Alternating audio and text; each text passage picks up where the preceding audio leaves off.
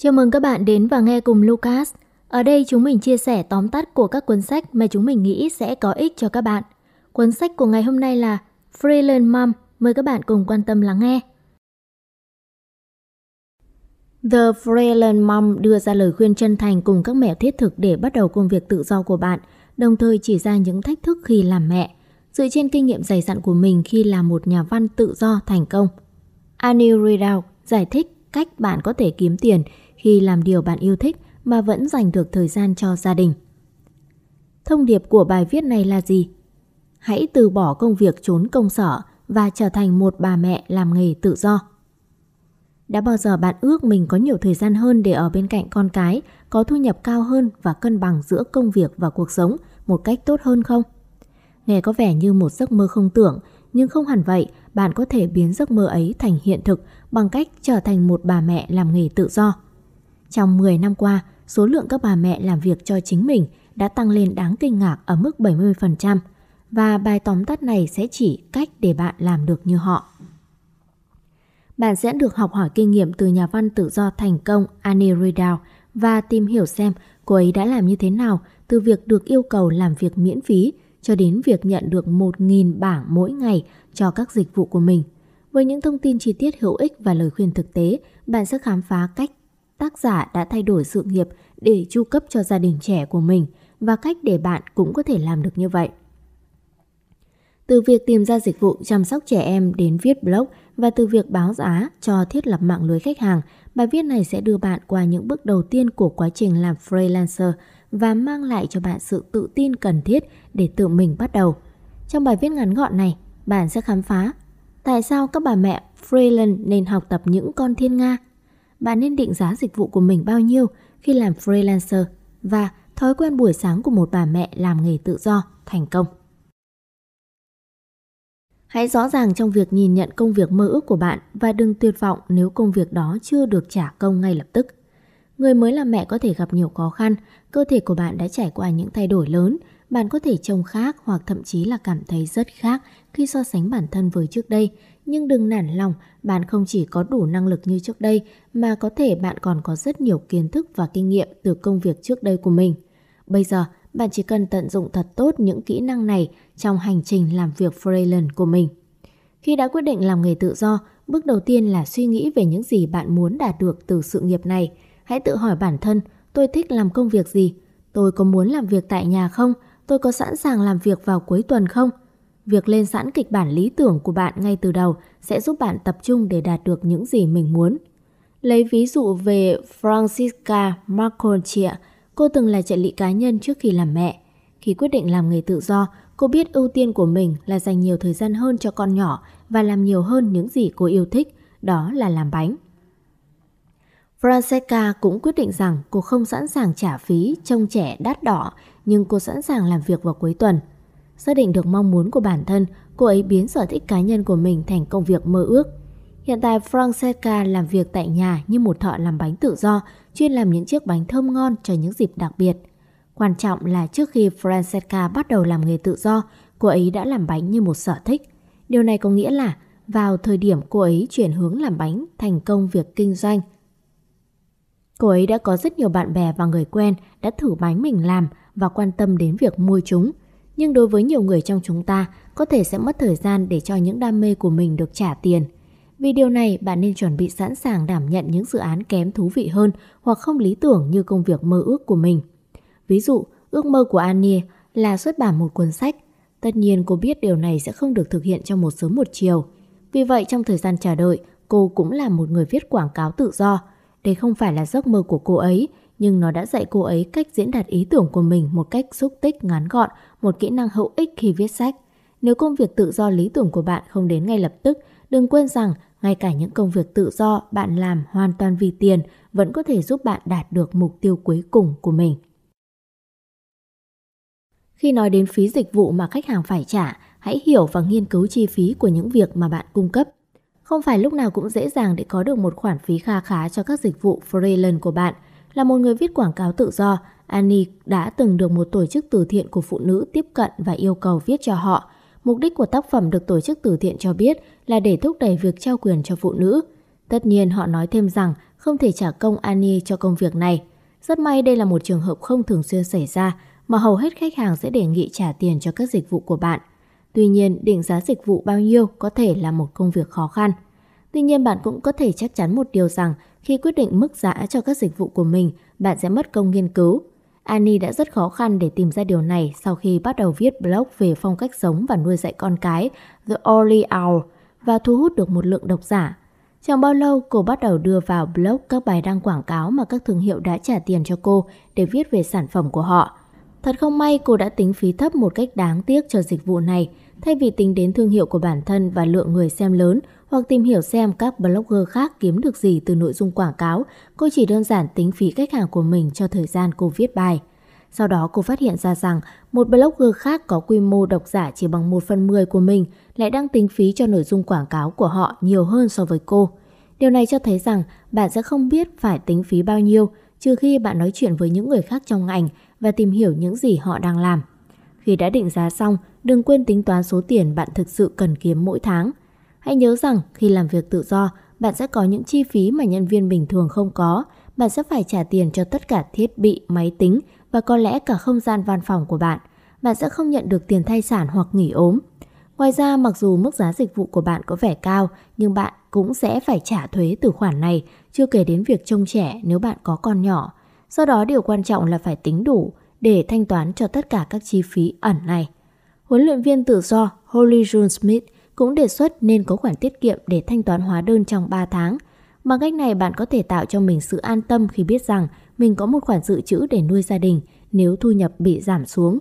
Nhưng để xây dựng khoản dự trữ đó, bạn phải xác định chính xác mức giá dịch vụ của mình.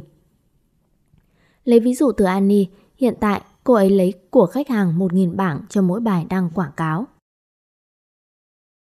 Thói quen buổi sáng nghiêm ngặt có thể giúp bạn tận dụng tối đa một ngày của mình. Một trong những điều thú vị nhất về công việc tự do là không phải làm giờ hành chính, nhưng sự tự do này cũng có thể đặt ra những thách thức nhất định. Bạn không còn có những thói quen được định sẵn bởi một công việc bình thường, và nếu không có điều này, cuộc sống hàng ngày có thể xáo trộn, đặc biệt là với trẻ nhỏ. Vì vậy, bạn phải là người kiểm soát và tạo ra thói quen mới cho chính mình. Là một bà mẹ làm việc tự do, bạn có thể phải hình thành thói quen vào buổi sáng sớm để tối ưu năng suất của mình. Ví dụ, hãy coi nhiệm vụ của bạn là dậy sớm nhất có thể. Annie thường thức dậy lúc năm giờ ba mươi phút sáng.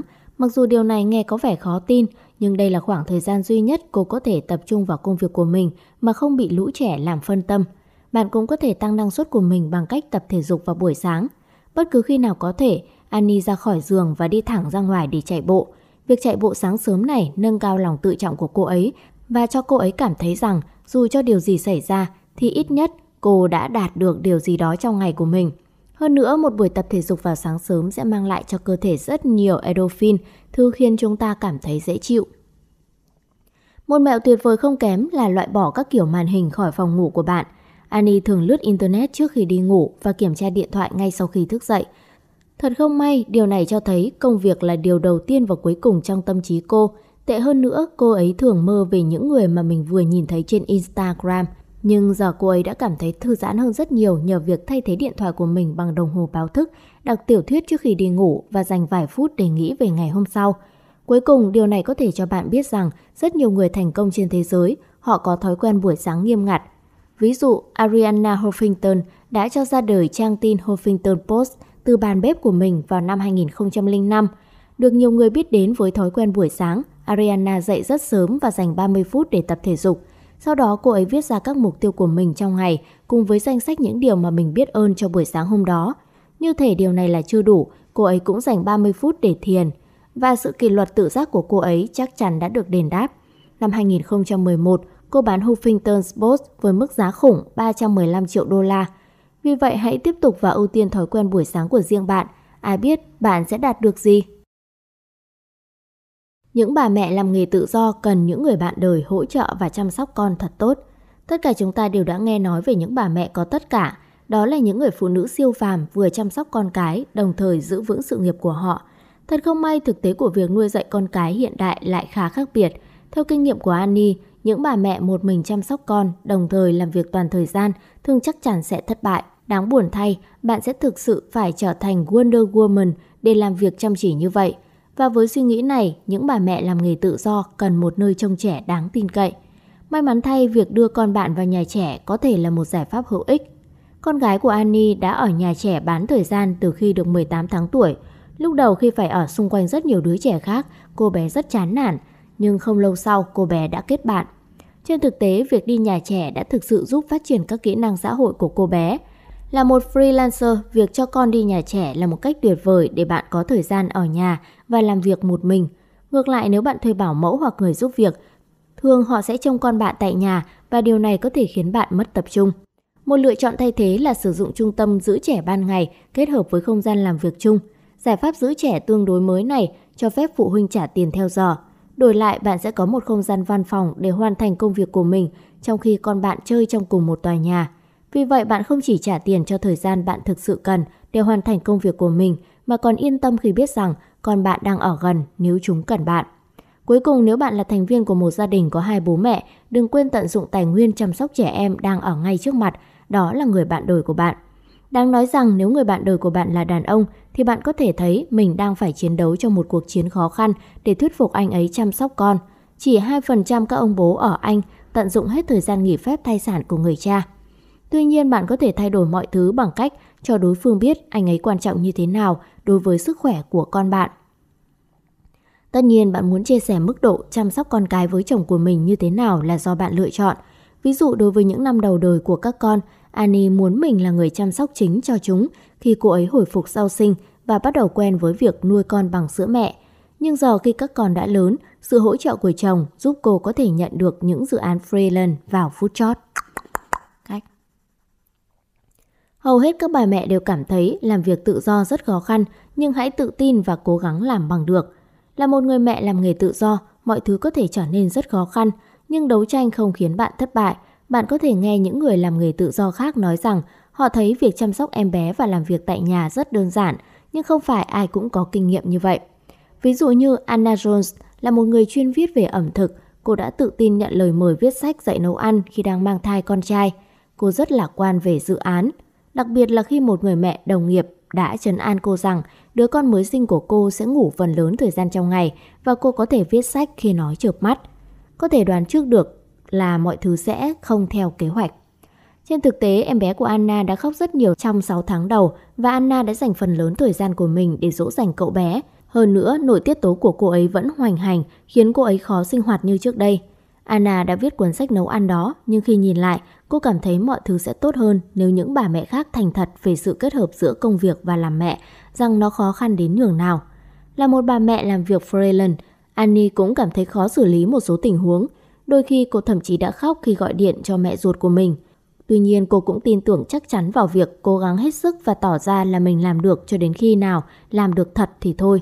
Bất cứ khi nào bước ra khỏi nhà, cho dù cảm thấy hỗn loạn như thế nào, Annie luôn cố gắng để tỏ ra bình tĩnh và không nao núng, đặc biệt là với khách hàng của cô ấy. Giống như một con thiên nga, nó xuất hiện duyên dáng trên mặt nước, nhưng bên dưới nó dùng chân đạp nước cật lực để giữ cơ thể nổi lên. Vẻ ngoài tự tin cũng có thể là yếu tố quan trọng đối với sự thành công của bạn khi là một freelancer. Đó chắc chắn là một trong những chìa khóa thành công trong thế giới của những công việc truyền thống. Ví dụ, trong cuốn sách Learning của mình, Sheryl Sandberg đã giải thích rằng đàn ông thường có sự tự tin khi nộp đơn xin việc mới, ngay cả khi họ không đáp ứng được tất cả các yêu cầu. Ngược lại, phụ nữ có xu hướng tập trung nhiều hơn vào tất cả các tiêu chí mà họ không đáp ứng và thường thất bại trong việc ứng tuyển. Đáng buồn là, chính sự thiếu tự tin này đã giải thích một phần lý do tại sao phụ nữ chỉ chiếm mười hai phần trăm công việc với mức lương trên một trăm năm mươi nghìn bảng Anh một năm. Vì điều này, hãy cố gắng làm việc như một người phụ nữ tự tin, ngay cả khi đằng sau mọi thứ, bạn thực sự chỉ đang cố gắng để nổi lên mặt nước như những con thiên nga. Viết blog có thể là một cách hiệu quả để xây dựng công việc của bạn. Annie luôn đi trước xu thế một chút. Là sinh viên báo chí năm hai nghìn không trăm lẻ tám, cô là một trong hai sinh viên trong lớp viết blog. Vào thời điểm đó, thay vì sử dụng nó để phát triển sự nghiệp của mình, Annie chỉ muốn viết về tất cả những điều cô ấy không thể làm trong công việc báo chí của mình, chẳng hạn như nữ quyền và nghệ thuật. Vì vậy, cô đã viết một blog về sở thích của mình ngoài công việc có tên là Annie Love. Cô chưa bao giờ nghĩ rằng nó có thể mang lại thu nhập. Hiện tại, chỉ một thập kỷ sau khoảng thời gian ấy, viết blog không chỉ là một sở thích mà nó còn là một phần quan trọng trong công việc của Annie. Tạp chí trực tuyến The Early Hour của Annie sở hữu một lượng lớn người theo dõi và cô ấy kiếm tiền từ việc này bằng cách đăng nội dung quảng cáo. Và cô ấy không phải là người mẹ làm nghề tự do duy nhất kiếm tiền từ việc viết blog. Emma Patton bắt đầu viết blog Phin Lê Phốc sau khi sinh con đầu lòng. Ban đầu blog của Emma chỉ đơn giản là một nền tảng mà qua đó cô có thể cho mọi người biết suy nghĩ của mình về các thương hiệu thời trang dành cho trẻ em.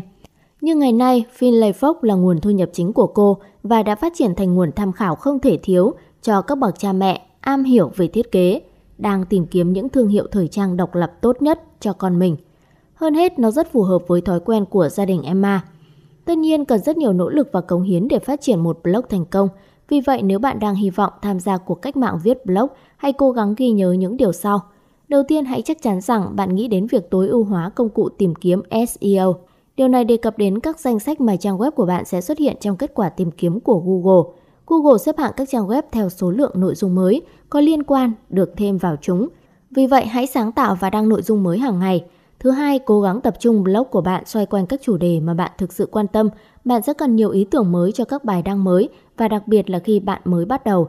Có thể bạn sẽ không được trả tiền cho bài viết của mình. Vì vậy, điều quan trọng là phải tập trung vào chủ đề mà bạn thực sự thích khám phá. Đừng kết nối, thay vào đó hãy kết bạn. Kết nối với những người hữu ích cho bạn có thể là một điều khó. Trong khi tham dự một sự kiện trao giải blog, Annie đã gặp một blogger đồng nghiệp. Sau một vài phút trò chuyện lịch sự, người phụ nữ nói rằng rất vui khi được gặp cô, nhưng cô ấy cần phải tiếp tục và nói chuyện với người khác. Nói cách khác, cô ấy cần phải đi và làm thân với những người khác. Vào thời điểm đó, Annie ngưỡng mộ cách người phụ nữ đó tiếp cận và mở rộng mối quan hệ với mọi người. Nhưng nhìn lại, cô ấy nghĩ rằng người phụ nữ đó đã bỏ lỡ một điều quan trọng. Bởi vì kết nối tốt không chỉ là gặp gỡ mọi người mà còn là xây dựng mối quan hệ lâu dài với họ. Nói một cách chính xác, Annie không bao giờ có bất kỳ liên lạc nào với người phụ nữ đó nữa. Dù không phải là ví dụ điển hình của việc tạo kết nối, nhưng điều này chỉ ra rằng các cuộc trò chuyện thoáng qua sẽ chẳng dẫn đến đâu cả. Thay vào đó, kinh nghiệm của Annie khi là một bà mẹ làm nghề tự do đã cho cô ấy thấy rằng những người kết nối tốt nhất thường là những người bắt đầu với tư cách bạn bè. Ví dụ, cô ấy đã gặp trong những người hữu ích nhất của mình tại nhóm chơi của con mình, một người mẹ đồng nghiệp tình cờ làm việc cho một tạp chí trực tuyến. Sau khi gắn bó với nhau về những câu chuyện chăm sóc trẻ, hai bà mẹ gặp nhau đi uống cà phê và dần trở thành những người bạn thân thiết. Annie đã tìm đến cô ấy để xin lời khuyên kể từ đó. Cuộc gặp gỡ tình cờ của Annie tại nhóm chơi cho thấy rằng bạn không bao giờ biết mình sẽ tìm thấy người hữu ích trong ngành của mình ở đâu. Vì vậy, điều quan trọng nhất là phải kết nối với tất cả mọi người mà bạn có thể. Mặc dù điều này nghe có vẻ khó khăn nhưng nó không cần thiết. Thông thường tất cả những gì cần thiết là trở nên thân thiện và gắn bó với mọi người bạn gặp. Ví dụ, hãy cởi mở khi bạn bắt đầu cuộc trò chuyện với những người mới. Hãy hỏi họ xem họ làm gì và sở thích của họ là gì. Bạn có thể ngạc nhiên về điểm chung của cả hai. Và khi hỏi han xong, đừng bỏ qua như người phụ nữ tại sự kiện viết blog của Annie. Thay vào đó, hãy hỏi thông tin mạng xã hội của họ. Nhiều người cảm thấy rất mong đợi khi được mời uống cà phê ở lần đầu tiên họ gặp bạn. Vì vậy, tốt hơn hết bạn nên theo dõi họ trên trang mạng xã hội vài ngày sau đó. Đừng cảm thấy quá ngại ngùng khi làm điều này. Hãy nhớ rằng họ cũng có thể muốn gặp gỡ những người mới. Tóm tắt, thông điệp chính trong bài viết này là: sau trải nghiệm thay đổi cuộc đời của việc làm mẹ, nhiều người mới làm mẹ thiếu tự tin để lao vào công việc tự do và định giá những khoản thù lao xứng đáng. Nhưng với thái độ am hiểu công việc và chăm sóc con cái phù hợp, bạn cũng có thể tham gia cuộc cách mạng làm việc tự do và tạo dựng sự nghiệp cho gia đình. Lời khuyên: hãy tìm ra câu chuyện của bạn. Khi bắt đầu làm việc tự do, bạn sẽ muốn quảng bá rộng rãi về các dịch vụ của mình. Một cách để làm điều này là nhờ các tổ chức truyền thông đưa tin cho bạn, như tạp chí và các trang tin tức trực tuyến. Bạn có thể thu hút giới truyền thông bằng cách tạo dựng câu chuyện cá nhân của mình và chia sẻ nó trên các nền tảng của riêng bạn. Annie kể câu chuyện về việc sinh con và mất việc đã thúc đẩy cô tạo ra tạp chí trực tuyến The Olly Owl. Điều này có nghĩa là bất cứ khi nào có nhà báo muốn nói chuyện với nạn nhân của sự phân biệt đối xử khi mang thai hoặc một bà mẹ làm nghề tự do, Annie sẽ sẵn sàng đưa ra suy nghĩ của mình. Vì vậy, hãy bắt tay vào câu chuyện của bạn. Đó là một phần vô giá trong thương hiệu của bạn. Trên đây là tóm tắt của cuốn sách Brilliant Mom. Cảm ơn bạn đã dành thời gian đến và nghe cùng Lucas. Xin chào và hẹn gặp lại!